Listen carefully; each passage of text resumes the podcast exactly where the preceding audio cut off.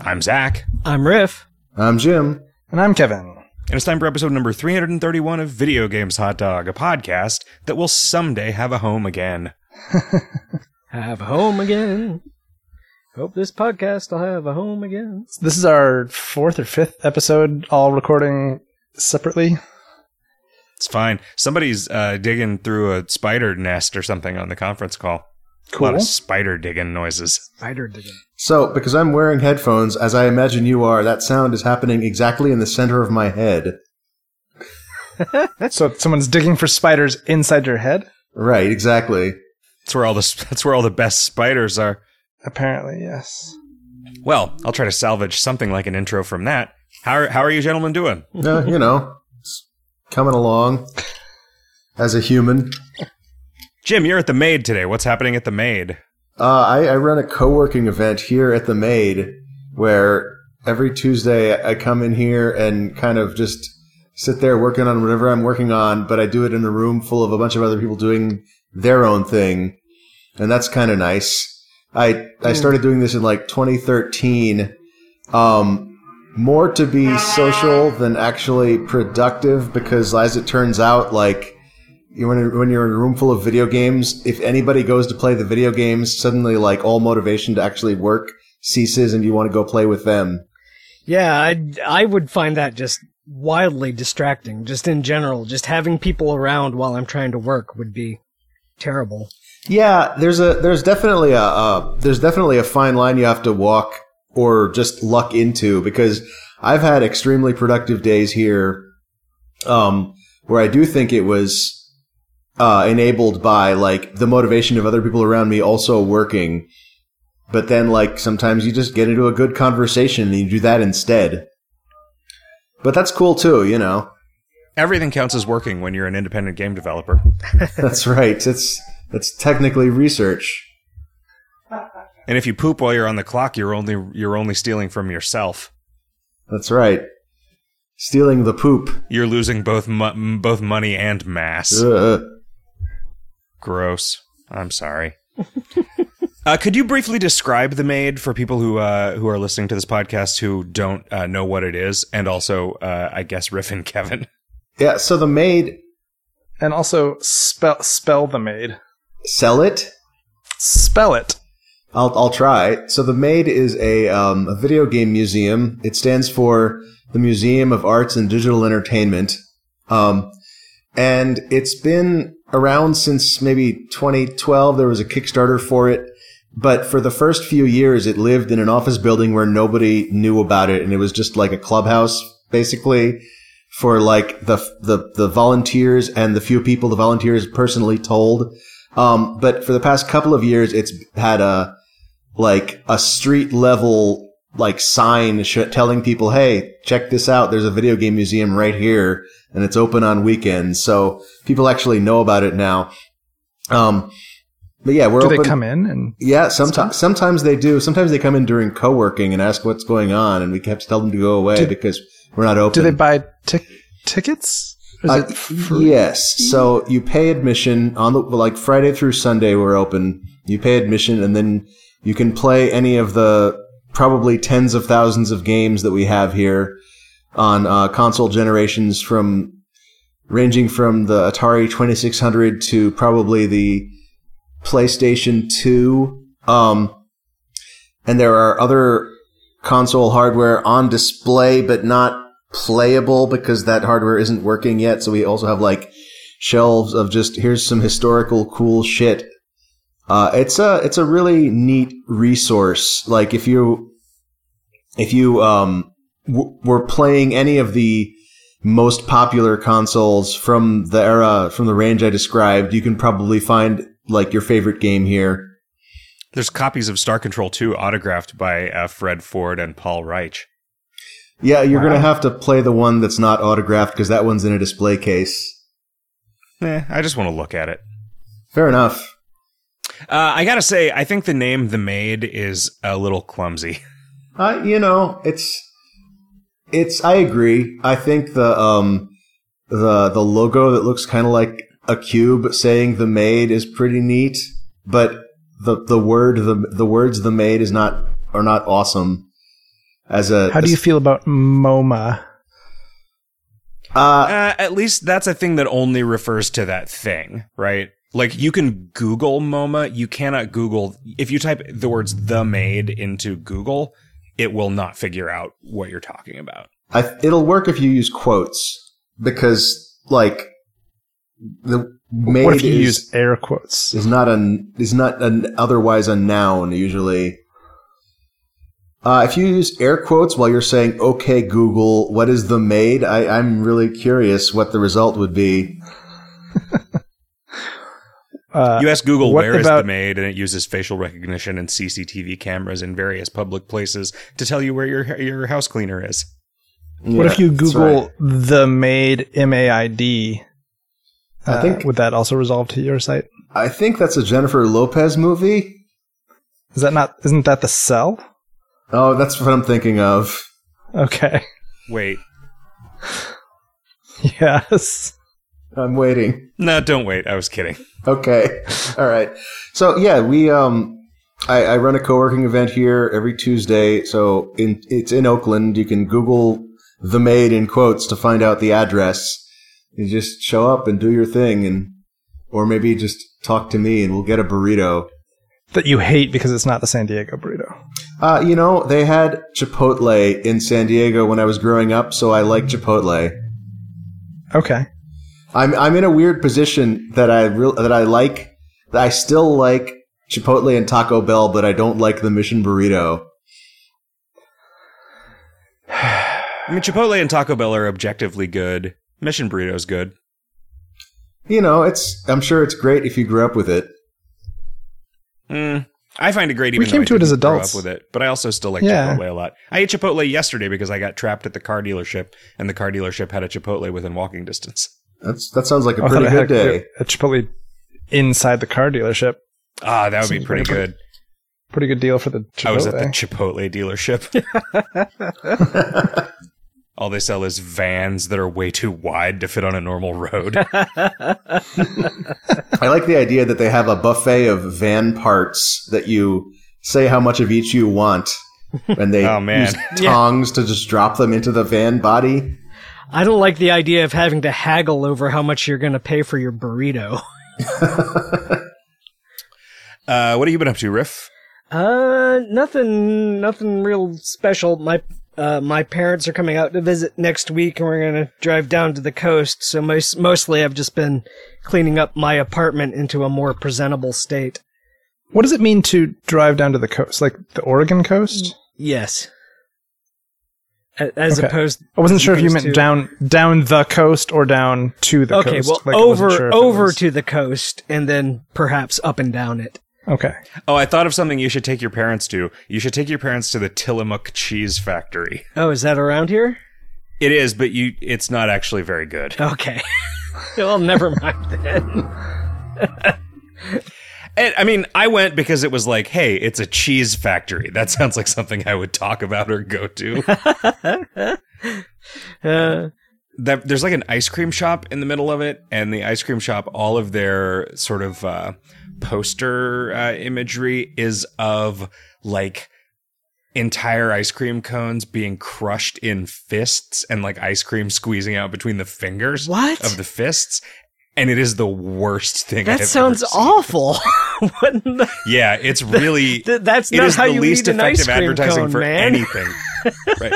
Like I guess those posters would be good advertising for like if you were running an upsetting poster store.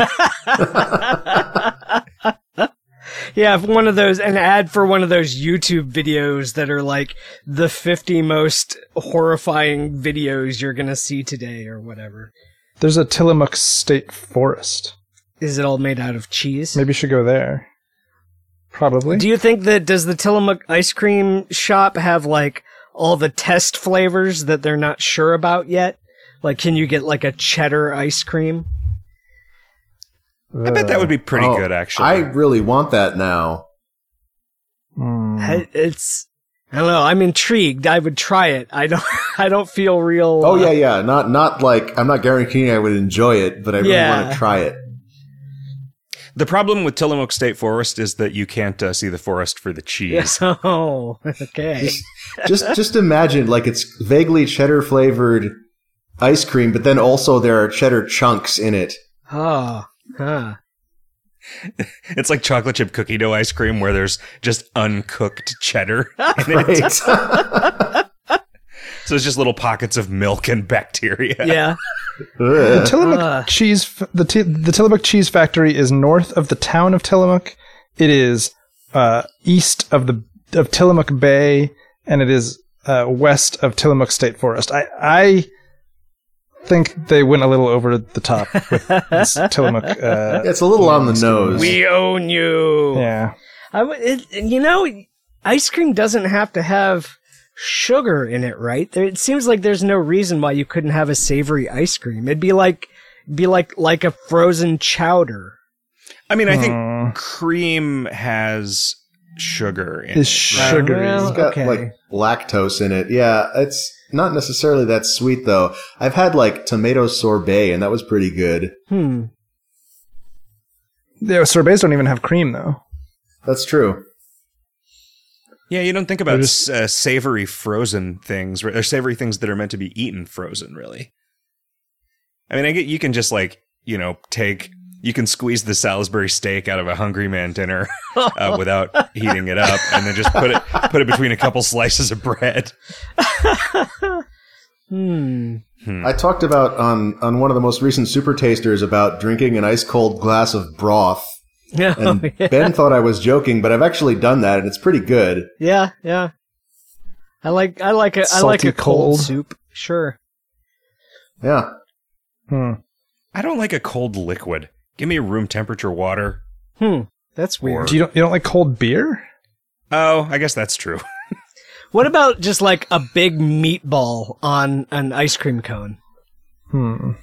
Not, Oh, okay. Not, I, thought, not with, I was I thinking mean, of the- I was just imagining an part. entire ice cream cone Yeah, with a no, meatball yeah. on top, like in lieu of a cherry. Right. which is not a thing you put No, on top I of an ice cream in, cone. in, but in lieu of the I ice mean, cream. you could. Yeah.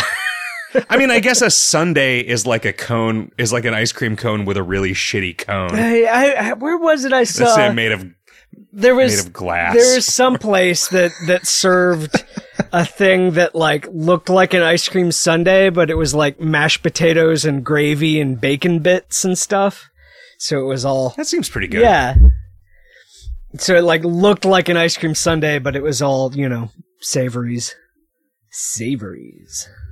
What have you been up to, Kevin? Uh, not a ton. Uh, been trying to get the uh, Switch release ready for Yes, West of the Loathing. thirty first. Oh yeah, we it's coming out next week.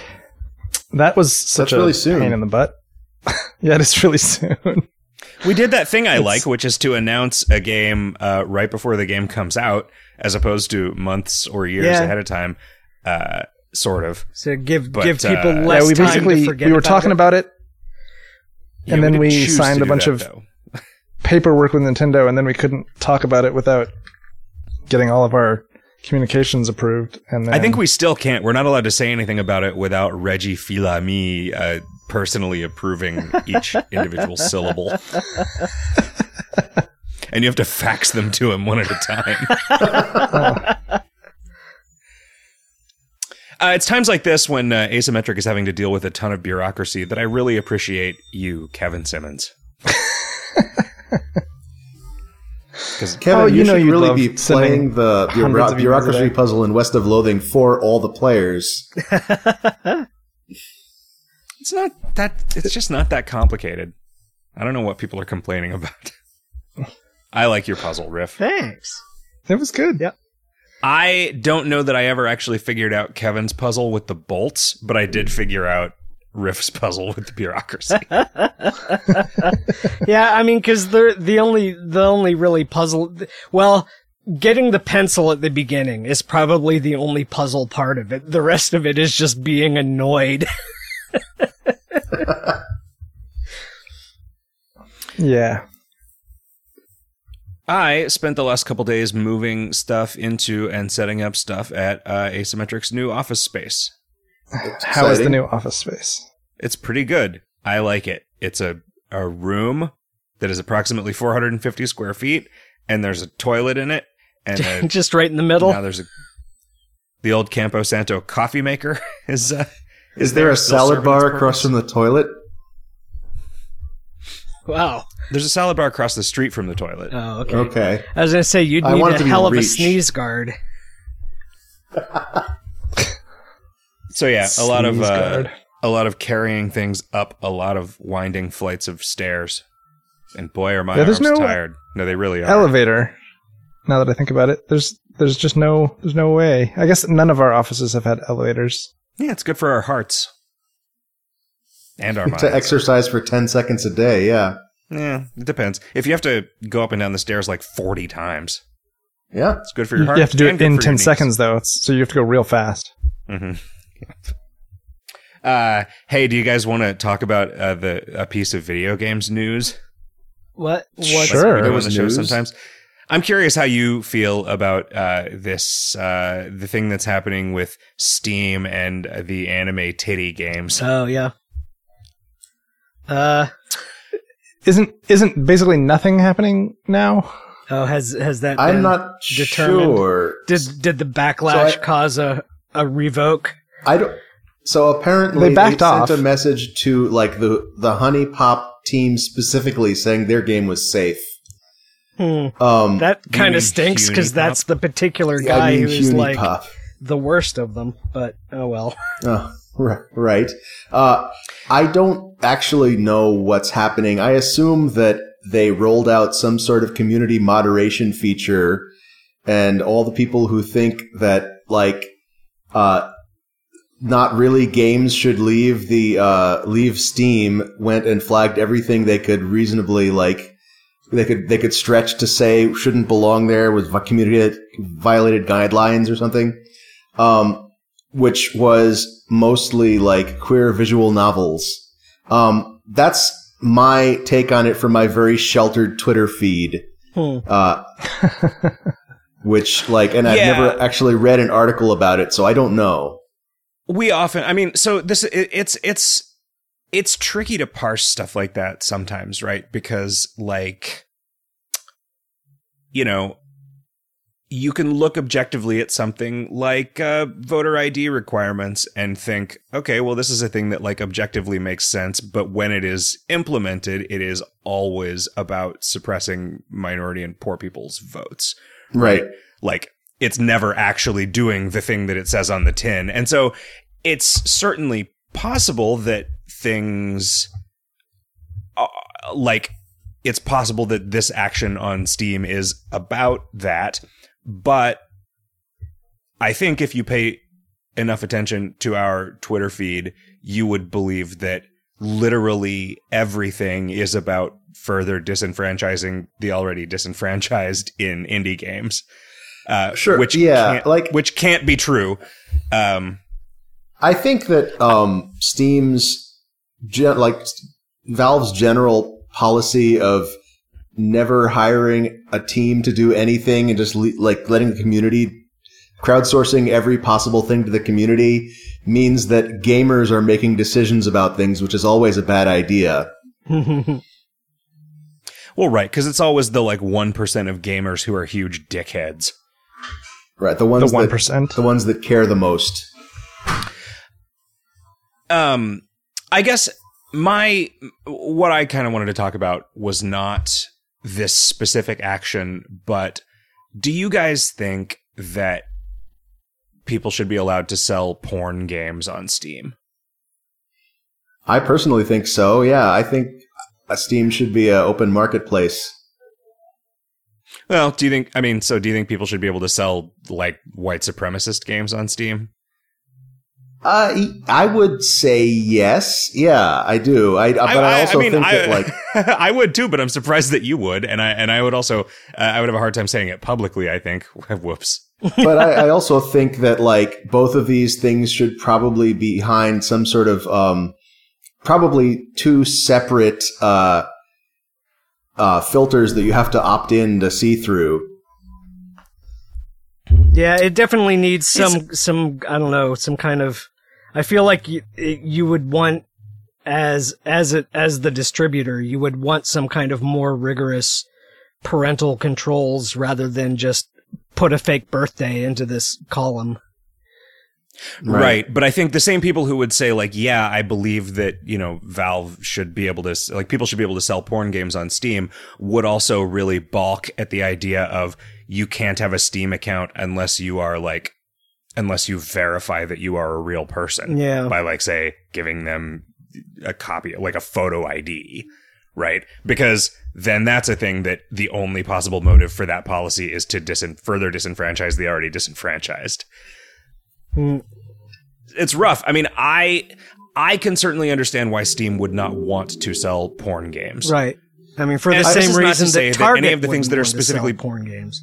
Right, right. For the same reason that YouTube takes porn down, right? Because it is not worth the hassle Right. Yeah. of I also of think with that it. it's it's just as viable uh, a strategy for something like Itch and for even a whole um, community of, of sites like Itch. Like maybe there should be a white supremacist game website. Yeah, right. I mean, it, it's the, considering that the internet is infinitely wide. It's not necessary for every game to be sellable on Steam, right? You can you can Yeah, buy a yeah. game from anywhere.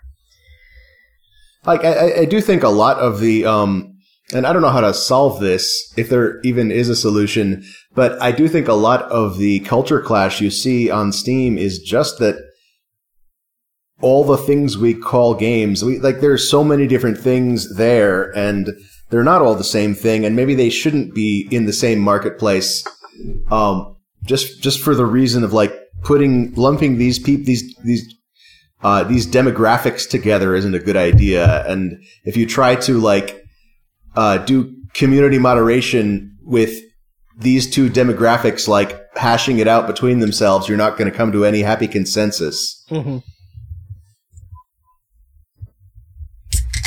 Yeah, it's weird. I mean, I, I guess so. The thing, the thing that I'm curious about is like, is my instinct to say like, I think it's okay for Steam to not allow porn games because I don't want to buy and play porn games, right?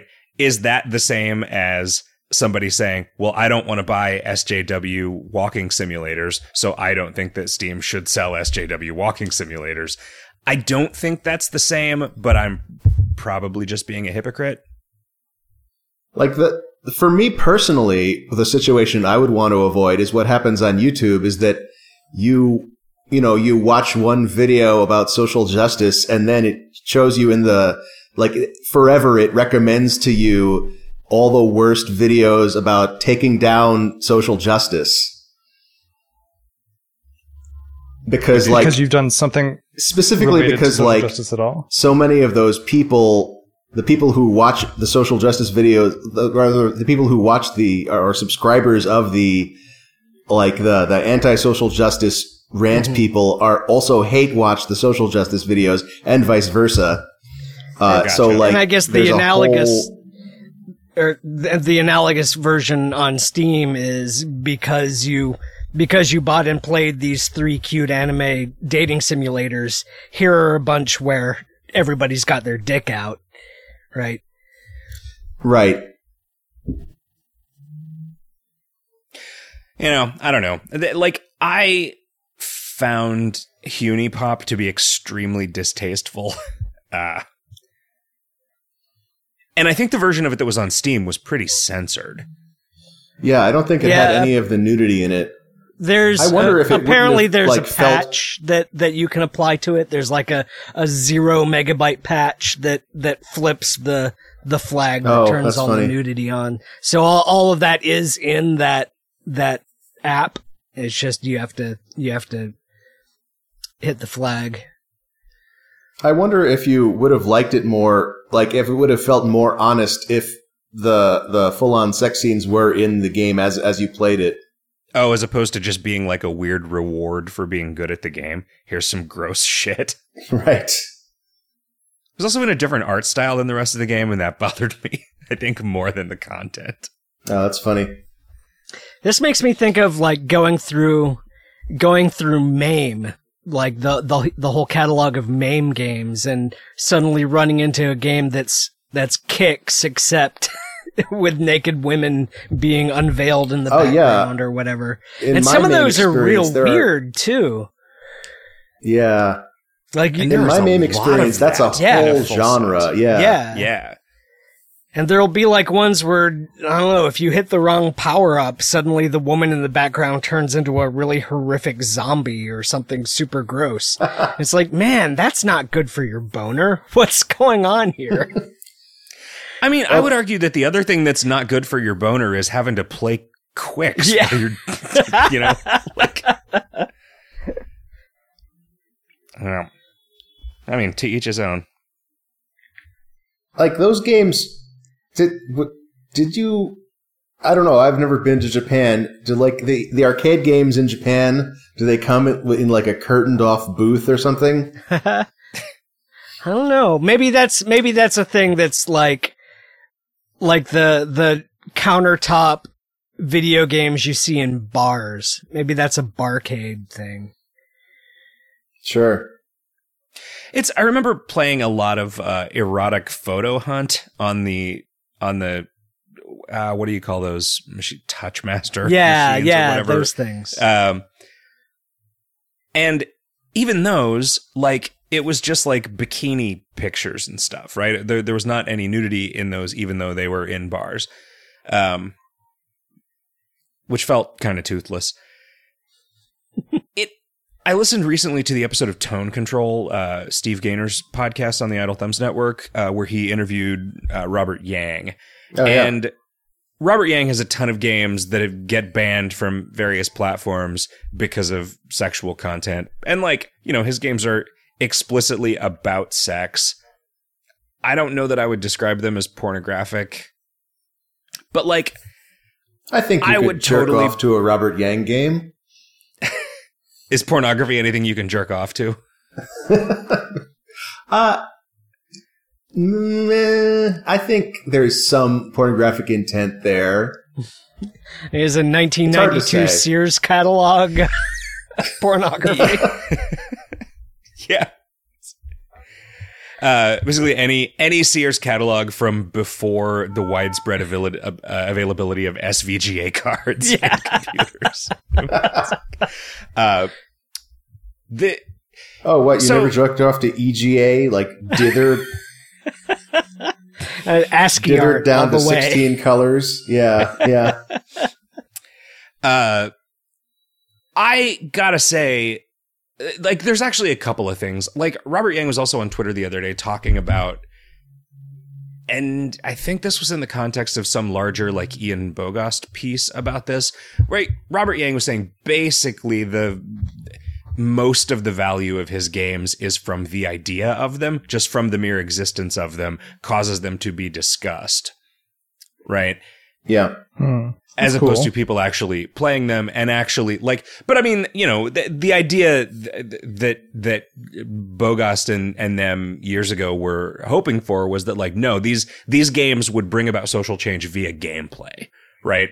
And that that's just kind of not like it to the extent that they bring about any change by being a thing that sort of new york game academic intellectuals jerk off over not in the not in the like jerking off to porn sense, but uh, j- jerking off to critical theory. I don't. I think that getting banned from platforms is better than not getting banned from platforms in that regard. Well, right? that's like true. Yeah. more people are going to hear about a game that gets banned from Steam for for being about gay porn than would ever give a shit about it. Right? Because you just wouldn't Hmm. go you wouldn't go buy it. I don't I don't think that's a good basis for policy. I mean, I, that's you know just sort of a, a an observation of an accidental externality of it. I gotta say though, I kind of back Steam's play on getting rid of that stuff because I I would rather deal with five people complaining that you've removed it than 50 parents complaining that their kids got it Hmm. from your platform. You So, know, Steam, yeah. like the rest of us, is forced to live in a world where nudity is not okay and just horrible violence is okay. But like they didn't build that world, right? Right. So I think there's um I and I, again I don't know if this is actually happening or not, but if you look at something like um MPAA ratings of movies, uh, they are much more likely to give an R to a movie that has eh, like gay kissing in it. Um, just because like they have to live in a world where parents exist, and a lot of parents object to that stuff. Um, and I think there's definitely like a if if and this is what I'm not sure about is is if Steam is applying that standard of what counts as lascivious, what counts as like content we don't want on our platform because parents might object. Uh, there's definitely like a social cost that that exacts on the gay community, on the the LGBT etc. community that like that just their existence is objectionable Yeah.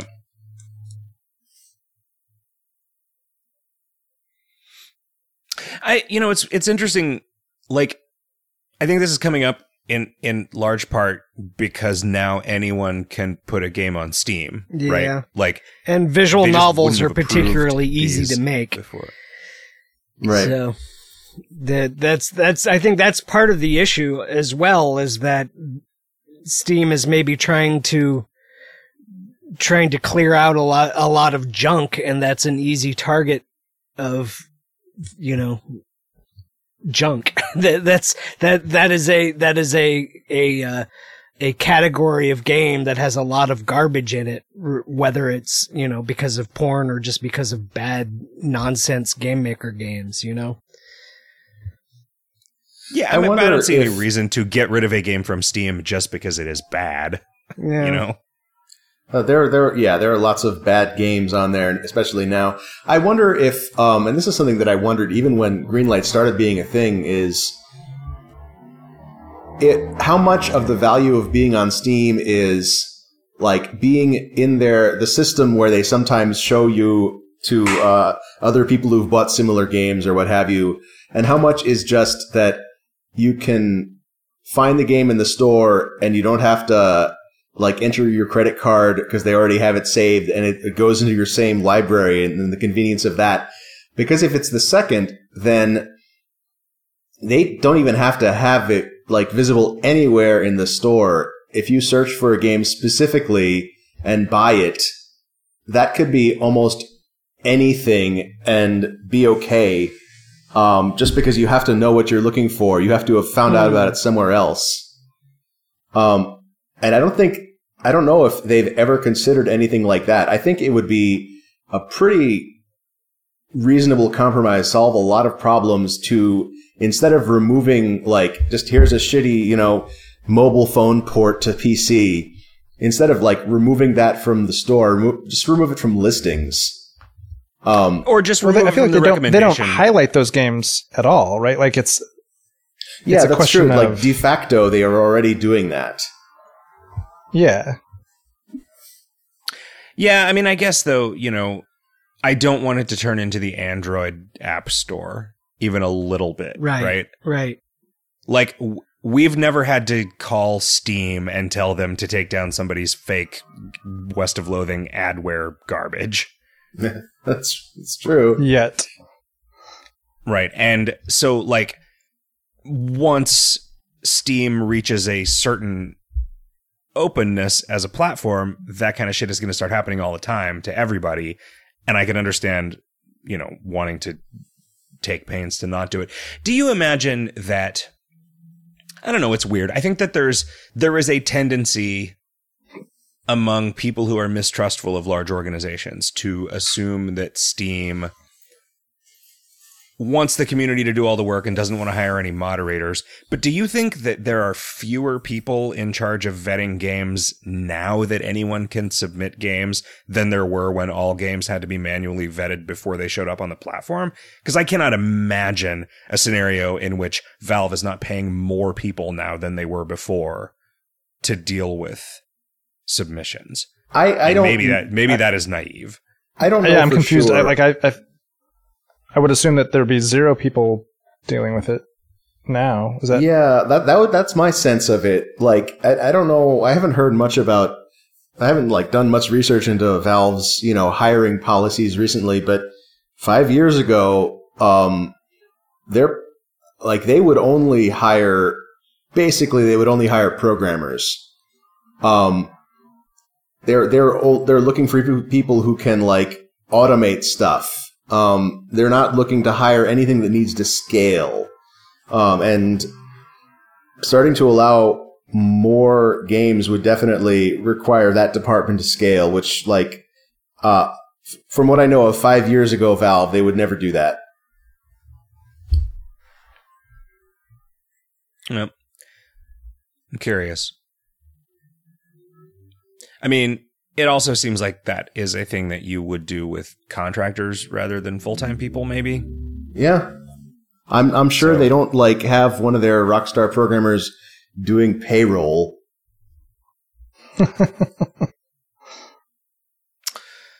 Uh, well, do you guys want to talk about video games now that we're done talking about video games? Sure.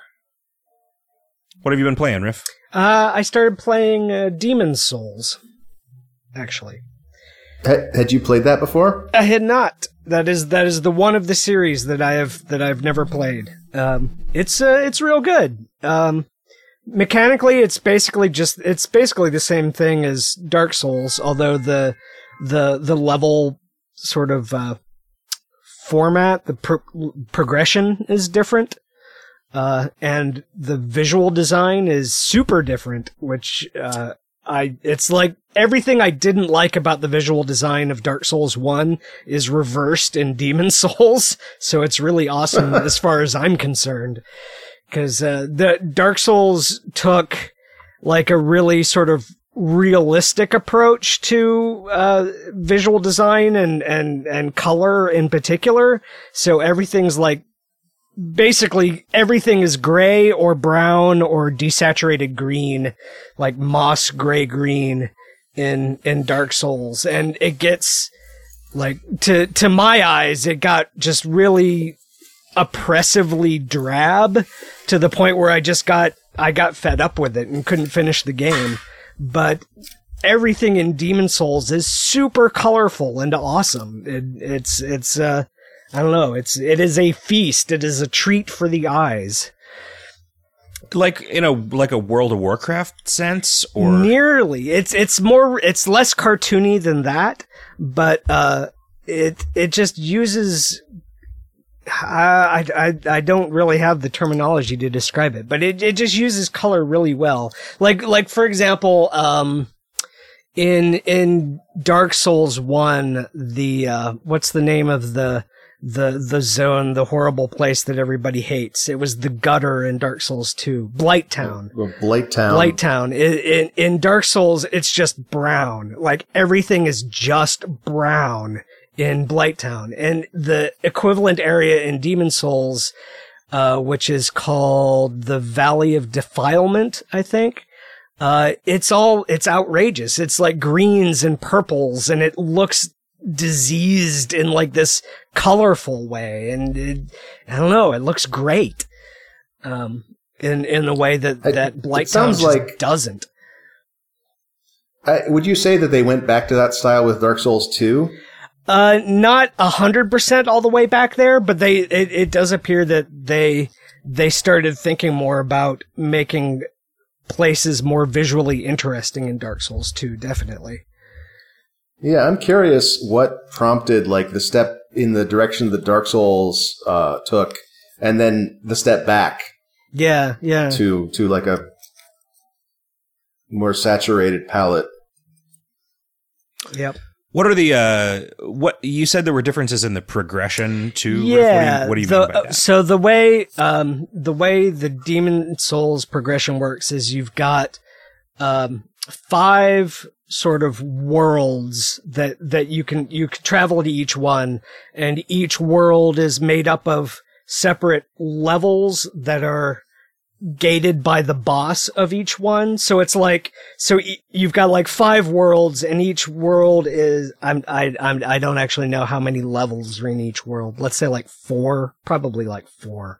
And so it's like four bubbles on a string and you have to beat the boss of the one bubble before you can go to the second one. And then, and then those those five worlds are entirely separate. You can't walk from one place in one to to a different one. You have to go back to the Nexus and then take the different gate to get to the other world. Gotcha. But uh, but yeah, it, and it's How does fine. the It's character development work? Uh, about the same as as the other Dark Souls games. Uh, you So like you barely you barely level up. yeah, if you keep dying and losing all your souls, yeah, yeah, it it, it, it uh, the currency is souls, just like the Dark Souls game, and and you go back. Oh, but I just mean like the difference hub between a character who's very powered up and a character who's just starting is pretty minimal. Um, I'm not very far into it, so I can't say for sure. But uh, But isn't that generally true of Dark Souls? I mean, like I feel like the stat ups are not particularly meaningful. It's well, it's being a high level character in Souls means that the low level enemies you can reliably one shot instead of three or four shotting them. But it it is Okay. it is still true that if you're not paying attention and get circled by three low level dudes, they will still pummel the crap out of you. My experience playing Dark Souls uh, with a couple of different characters is that if you're kind of just meandering around in the stat screen and not knowing what you're doing, then you don't see much difference. But like my, when I um, played a sorcerer, I um, literally every time I leveled up, I put a point into the stat that I think it's intellect or intelligence, Mhm. the stat that increases your spell power, um, and maybe a couple into attunement. Uh, but like by the time I was level 40, that was the, like, enemies were just melting. It was ridiculous. Yeah.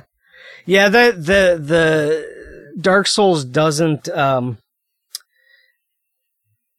like I'm trying to think of a different way to put it other than doesn't hold your hand, but that's what it sums up to. It, it, it's it's it's definitely possible to gimp yourself by not not assigning your stats in an optimal way, and it doesn't tell you what the optimal way is.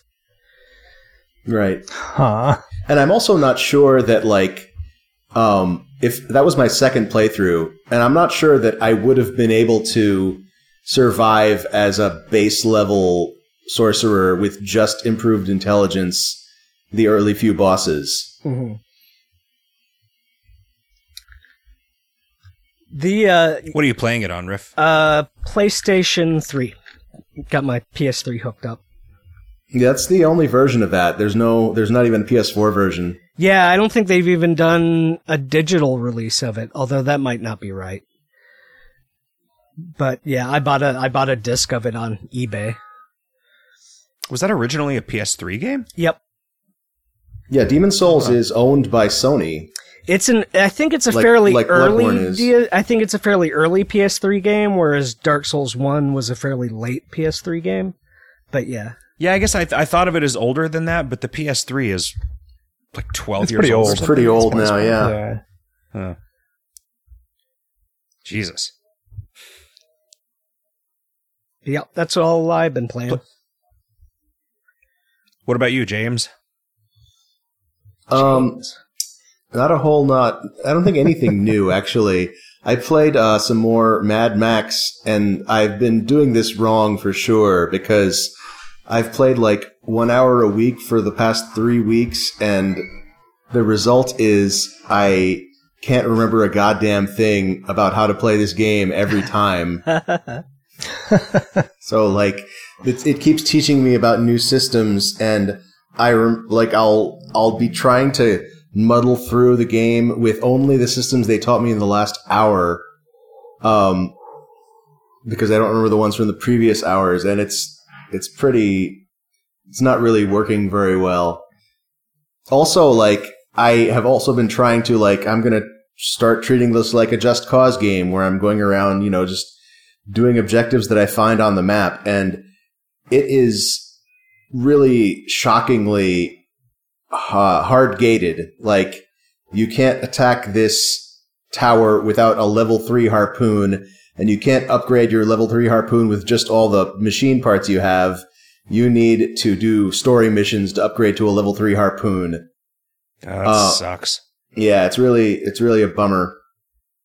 But I, f- I feel like this all would be ameliorated a lot if I just like dug in and did a, a few hours set like a session all at once. Um, but I'm afraid to commit that much time in case it doesn't, in, in case it stay continues to be bullshit. Um, that's yeah. I mean, that's that's the only new thing I've been playing. I've been like I've been continuing to play Pokemon. Have we played Pokemon? Have we talked about Pokemon Go since they added the uh, the the research? Uh, The I field think it research came stuff? up, but not in not in detail. What's it What's it like? yeah, I, I I I bet you talked about this riff, so I don't need. to I haven't I haven't been playing Pokemon Go in a long time actually. Oh, okay. Well, I'll, I'll describe it briefly then. Like this, this thing adds a new button in the corner of your uh, of your game, which gives you like a a rotating achievement system, like like in Jetpack Joyride. Um, and as you do these things, you get research stamps on a uh, on a like like Like- uh, like like, getting stamped for your sandwich Yeah. purchase. yeah, exactly. Um, and once you get seven of those, they uh, you get an opportunity to capture a rare uh, Pokemon. Uh, so that's that's a neat little bonus. I've got a couple of, of dudes that I wouldn't have otherwise had. is that like a flaming bird al- that I forget the name of. is that like an alternate path to get the legendary type stuff if you don't want to have to deal with getting ten guys together around a gym or whatever? Yeah, I do think that is the purpose of that. Although there's also a there's a second um, research um, path. Uh, there's another tab on, on the research screen which is special research, and these are more uh, designed research goals where you have to do these spe- these three specific tasks, and then you get like a fucking story cutscene where a dude talks to you, Wow. which is weird. Whoa. Um, uh, and and there are eight levels of that. I'm on level five, and one of the goals is to catch a Ditto, so that's going to take forever. Yeah. Um, but A apparently, ditto? a, a Ditto is a uh, a Pokemon which, like in the in the console games, is used to like to uh, clone other Pokemon in the breeding system. Yeah. It's it's like a Uh, blob in- Pokemon, doppelganger Pokemon. Yeah. In in Pokemon Go, it's the only thing that's interesting about it is that they never show up on the map. You try to capture something else, and then when you get it, it turns out to have been a Ditto all along. Oh, and so they're- there's just nothing that you can do on purpose to. That sucks. Yeah. Yeah, and what's it- what's what's It's a bummer. great slash horrible about it is that they tend to spawn as like Pidgeys and Rattatas and all the garbage Pokemon that you ignore because because Right. they're I don't know they're cracker crumbs on your bedspread basically. Is there any trading of Pokemons between people in this game? Nope. Yeah, not yet. I feel like that they've, be they've had that planned for a long time, but have not figured out how to do it. I, I feel like if they did that, it would just destroy the motivation to play the game because the whole thing is collecting Pokemon. yeah, yeah. Like if I I could don't know, fill I've out always- my roster just by like trading some trading for them, that would happen almost instantaneously. I would imagine. I've always kind of felt like there is it's it is kind of unconscionable to have like a 1% item drop in a single player game, but it makes a ton of sense in a game with a player economy. And if like the if most dittos were caught by people who were in their like first day, right? And then they they like check the marketplace and say, "Holy crap, I can sell this for how many poke coins or whatever?" Like that's great. That is, that is a great system of rarity and and desirability there, but like yeah, that would be kind of like Wait. the the dyes in Guild Wars. do those drop more often for lower level people? Yeah. Well, did you play Guild Wars? Spoilers. Not- Guild Wars spoilers. Not I'm just gonna- much. I'm just gonna spoil Guild Wars. Guild Wars starts out as like a um a Lord of the Rings looking thing where you're running around uh, like a like a, a, a fantasy landscape with with lute and flute music playing, and it seems very like dry, mid, like boring medieval stuff. Um, and then once you reach a certain point in this story quest, which is like I don't know, a couple hours in, uh, you fast forward twenty years to the post post war destroyed landscape, destroyed version of the world. Uh, and the and the rest of the game, the, the game itself, like just takes place in that version of the world, which is I thought that was a really neat, a really neat like uh, carpet pull. Oh, huh. So you can only get like fancy sandwiches and stuff in the world before it's destroyed, and they Yes. stop. That's Yeah, well, specifically, it's it's clothing dye. Like dye, I believe, only drops in the uh, the pre-destroyed world. Huh. and you can't deliberately stay there. Oh, you can. You can stay there as long as you want, but like as soon as you go to the future, you can't go back. Interesting. That's that's really kind of cool. So, but I mean, people can make multiple characters. I would assume. Yeah, yeah, you can do that. So you just you make a character that like farms up the full. Yeah, I, w- I would imagine that, that that, stuff happens then- a bunch. Yeah. Huh. Uh, what have you been playing, Kevin? Uh, not a whole lot. Uh, a, a bunch of uh, West Loathing on the Switch. Uh, but then um, the only other new thing I played was um, this game Constellations uh, by Ian Snyder. It is. He has a bunch of these sort of funky games that are defy easy explanation. It it is a um, the game looks super simple. It is um, like pegs on a board, and you're basically stringing like rubber bands between them. Um, but you are trying to create a pattern on the between those pegs that matches a very abstracted representation of what that pattern looks like. Um, it's it's very hard to explain, but it, it's it, you you understand what you're trying to do very quickly. It's just difficult to actually wrap your head around like what you're trying to do because it's hard to uh, it's hard to figure out what how to map the two dimensional sort of map that you've got with this sort of one dimensional representation of um, what you're what you're going for. Um, but it's a neat puzzle game in that regard. Um, Is it iOS? uh, very, it is runs in a browser. uh huh. Um, it might work on iOS. I, didn't try it. I was just playing it on my um, uh, laptop. Um, yeah, it's it's a there's a whole suite of games uh, by Ian called Ian is Elsewhere, and it just lists like all the games that they've made. They made a bunch of Flash games for a while, um, but these are all I think the all the recent stuff is HTML5.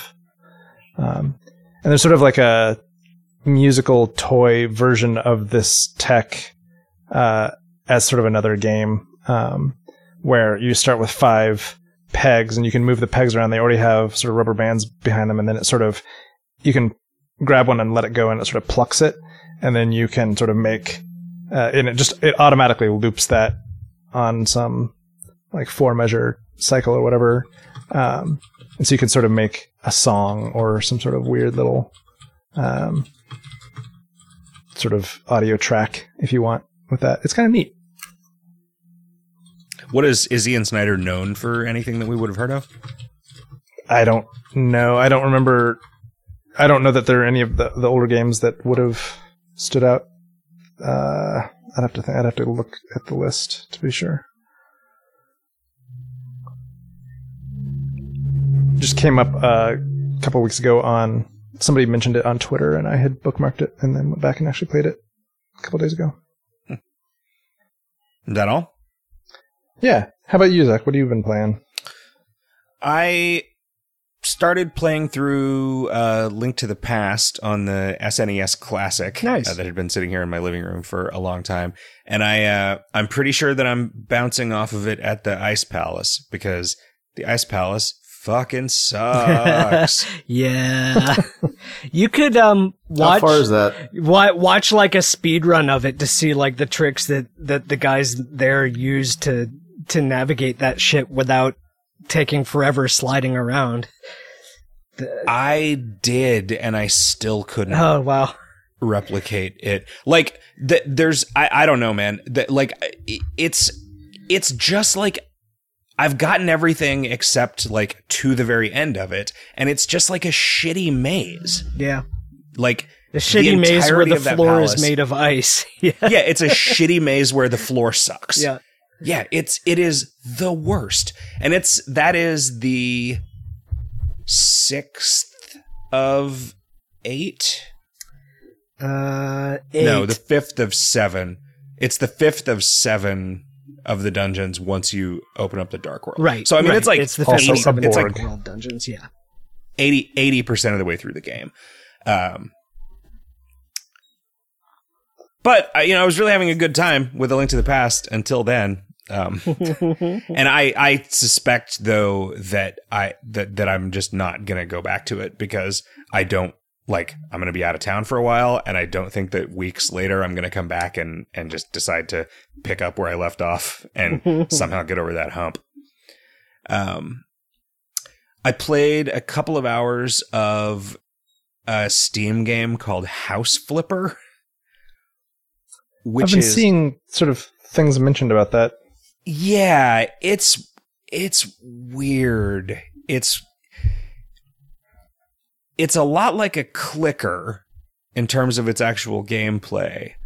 Um, you get so it's a it's a first person game, and the levels are all just like a house on a lot, and th- you start out getting assignments to like clean houses, and so you go and it's like a horrible roach infested hoarder house and you like click on bags of garbage to throw them away and then you switch to your mop tool and clean stains off of surfaces and then you get done with that and you get paid. And then it moves on to a second phase of the game where you can buy houses that are in terrible shape re- renovate them and sell them at a profit by like you end up with all these buyers that have like different personalities and different kinds of stuff that they want. It seems like there is some kind of deal that they have with IKEA or else they've just like ripped a bunch of data from IKEA because all of the furniture is like explicitly like the IKEA stuff. Hmm. Uh, IKEA, like I know that IKEA provides 3D models of all their stuff. I don't Oh, know if it's for general purpose use like this, Neat. but yeah, like I, I, I, I was work with a, for one of the VR projects I was working on. Like all the assets were from IKEA. Ha. Jeez. yeah, it's cool. I mean, it, it'd be surprising to me if they allowed it for commercial stuff, but who knows? Um, Yeah. I mean, free and there's a lot of stuff like you there are d- different appliances and stuff that you can hook up to to fixed points like hard points on the walls and you have to do a kind of a tedious but kind of a satisfying like you click here to install this radiator and then there's like you hook up the different parts of the radiator by clicking each little pipe section and it moves into place and then you click on the the like uh I don't know what you call the piece of hardware that's like a threaded loop on one end of a thing that you then screw down onto another thing to like clamp it down there. I know there has to be a name for that. The one of the other things that you do is they'll uh, like say, "Hey, come in here. I need you to undo this terrible paint job that my renters did," and the painting mini game is so tedious. Do you have to stand like, and watch you it do dry? it you d- well you don't. Uh, you just sort of have to click on a s- little stripe of wall and hold down until a meter fills up Ugh. and then that stripe is painted. But you have to like buy another can of paint and like go back and dip the paint in dip your your roller in the paint can to fill up. It's it is it is the weirdest slowest most dull seeming game but it's kind of satisfying Yeah, and the it- loop of like earning money by doing stuff it's i mean it's it's sort of like a farming game except you're just like taking shitty 3D levels of houses and making them into slightly more appealing looking 3D levels of houses.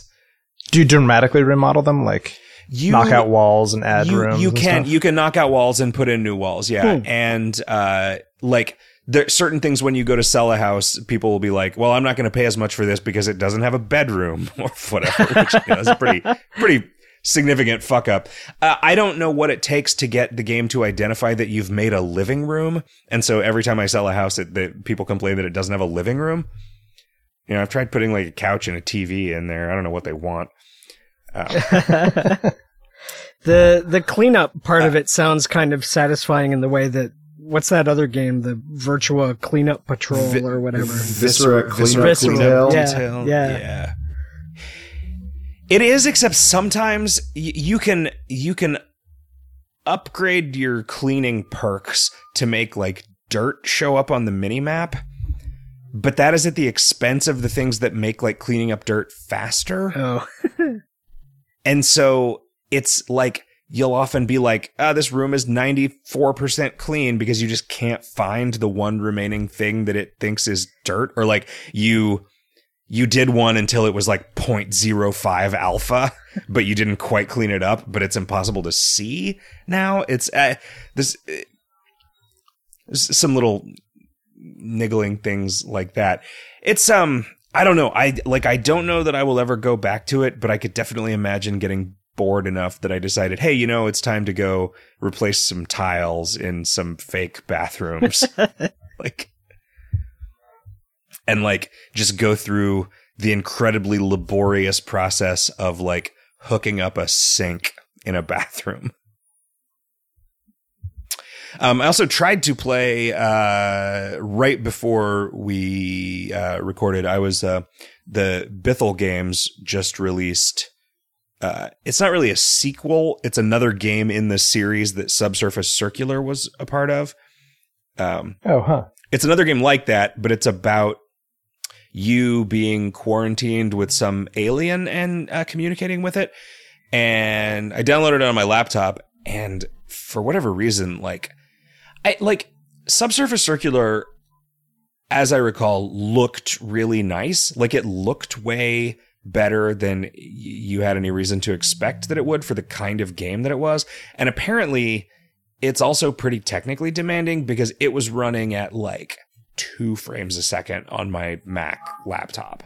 So I just basically didn't get to play it uh, because I didn't move over to my desktop machine to do it. But I am excited about it. I have no reason to believe that it won't be pretty good. Uh, Is it called- the same art style is? It is, Subsur- yeah. Subsurface It is called Quarantine Circular, Hmm. and it's like five bucks, or maybe it was like five bucks on sale for four seventy or something. Um, I think that's all that I played. Shall we talk about the assignment? Assault Android Cactus. sure. Yeah, let's do it. Jim, what's the spoiler?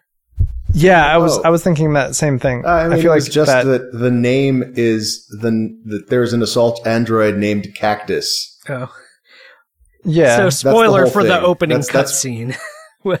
It was just the, Yeah. the spoiler was like for like, oh, I wonder what that gibberish title means. Oh, it turns out there's an assault android named Cactus.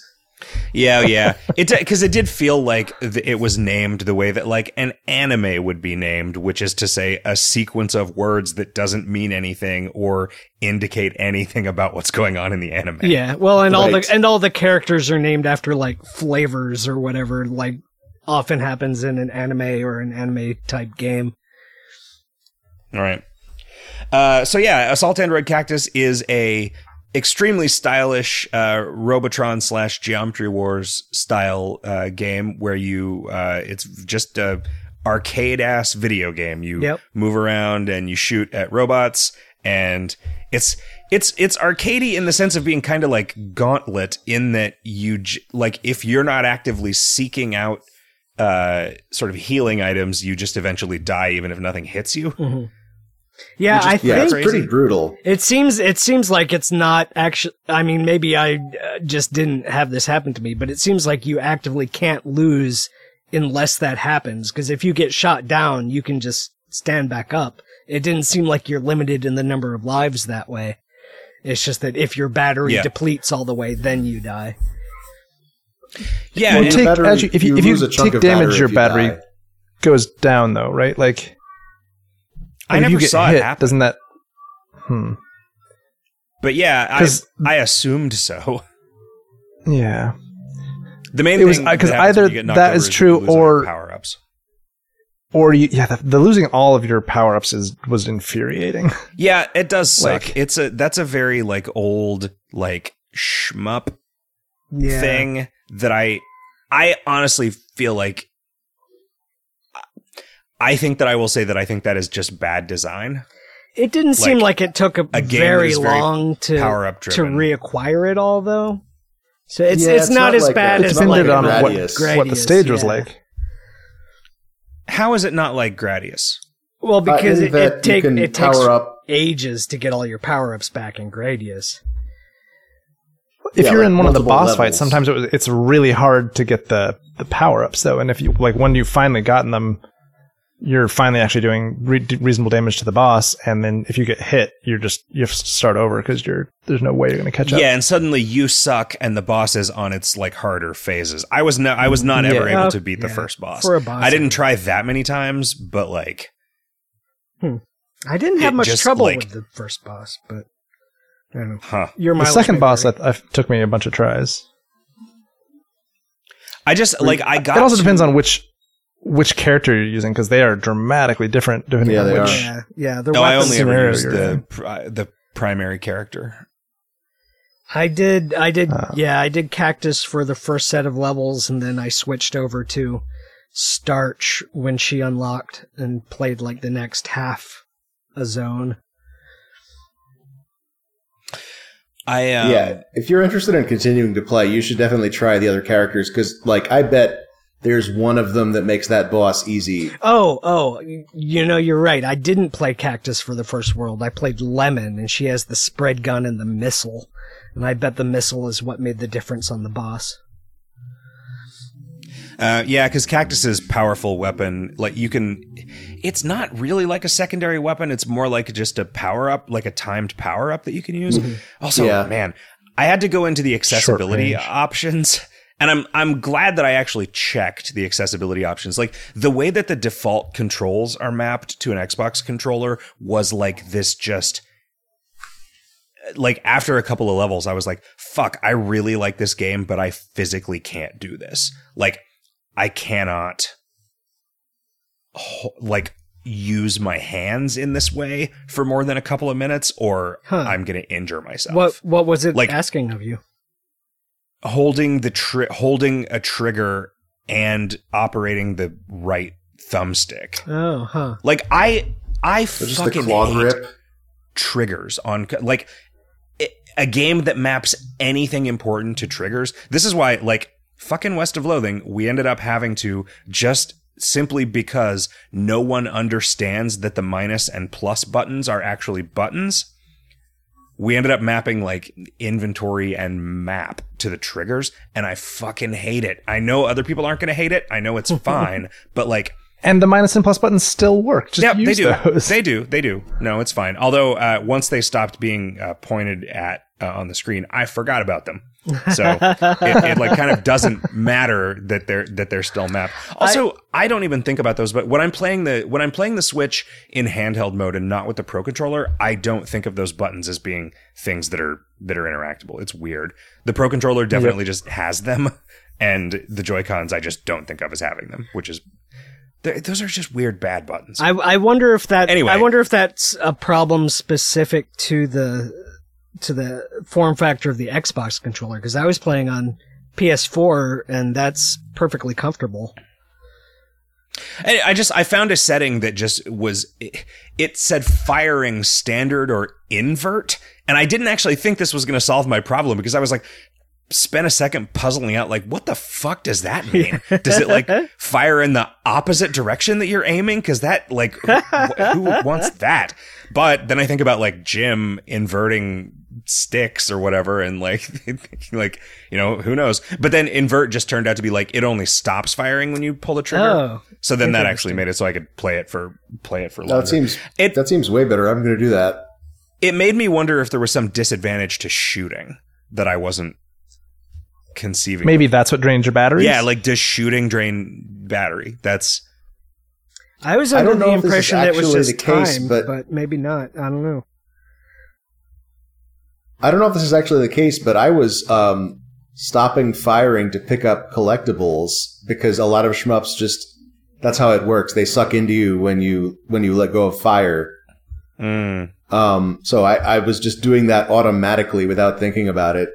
Uh, I when I I didn't know that that's what that option did. I thought it had something like so. One of the things you can unlock in the uh, in the like the cheats menu is first person mode, Ugh. and I thought invert was for that. Whoa. Well, yeah, I'm sure it's completely unplayable.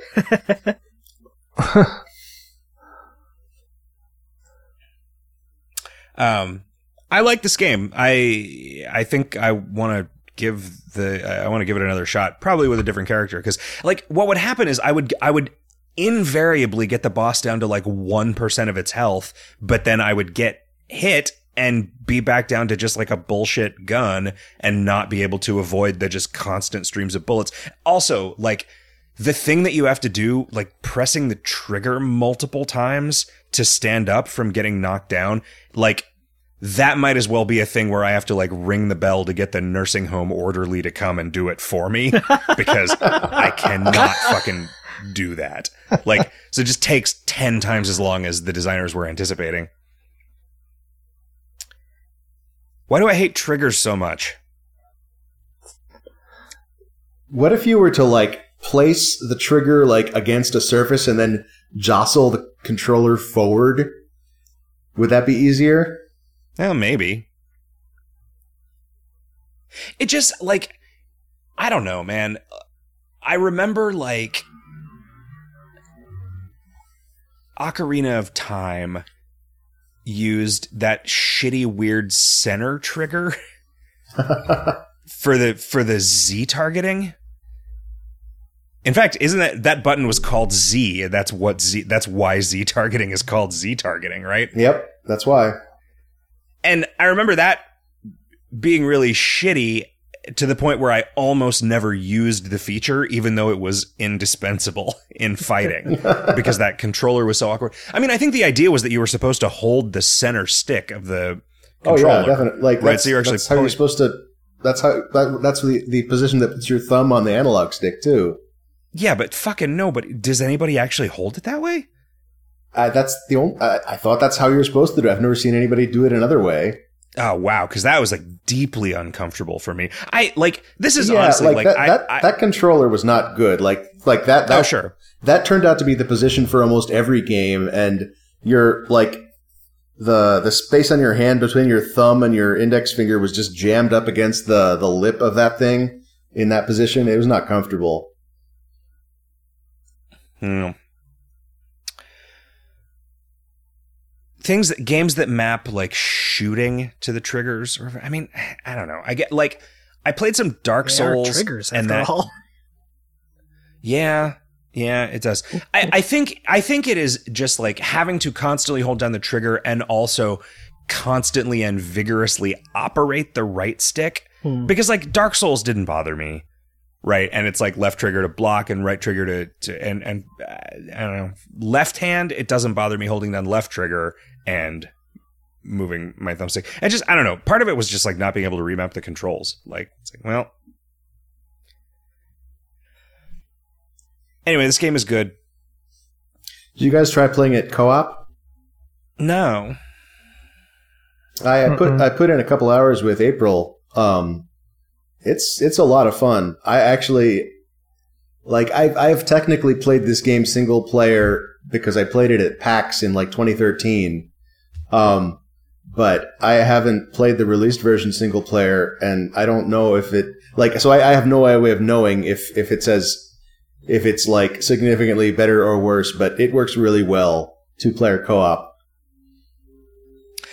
What was the game that came out last year that is kind of similar to this? It was sort of a Robotronic game where you were I feel like you're on like the side like the gravity keeps changing as you move from room to room. You're thinking The of cameras. Nex Machina? Yes. Yes I am. Uh, I, I almost jokingly suggested that should be next week's assignment because this game made me want to play that.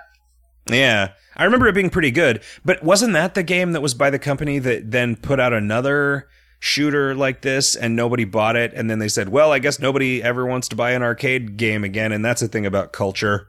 Yeah, how smart. up. yeah. But I Like- think they're making another one now, so like, Oh, good. like I, I, I think the problem that that company was having was that they had you know 30 employees, um, as opposed to this game which was made by three people. Oh, Housemarque has that many? Something like that, yeah.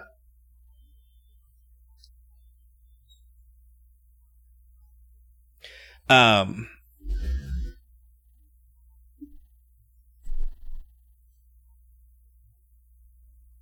sorry, I was responding to a text like an asshole. Um, so our next assignment, since uh, Riff can't even because he'll be at the Tillamook Forest or Tillamook Bay or Tillamook Cheese Factory or Tillamook Island or the Tillamook Cemetery or the Tillamook Catacombs underneath Tillamook Cemetery. Uh, oh man. we're gonna play uh, Player Unknown's Battlegrounds, uh, which is a, a Patreon backer suggestion, I believe from F.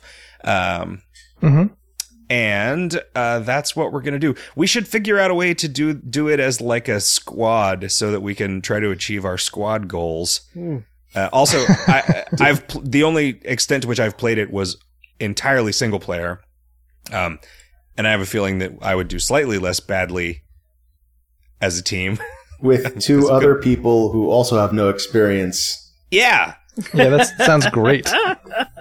Um, Well, you, but no, oh, we'll, we'll figure out you how. should you should Discord video works. video record it or something, yeah, or stream it. yeah, maybe, Should maybe we really? Yeah, maybe I'll, that'd be maybe I'll try to figure out how to stream it. Three How about I three guys who just my three, hands? three guys who never play it, bumbling through it, getting killed repeatedly is comedy gold. Yeah, the problem is I feel like that stream then becomes mostly just uh, like a stream of the lobby. I, I feel like I have to in. wait till I'm a dad to do that riff. Uh, well, you could uh, do if you're re- if you're recording it, then you can do the episode while you can do the the video games hot dog episode while you're in the lobby, and then take breaks between that to play the game.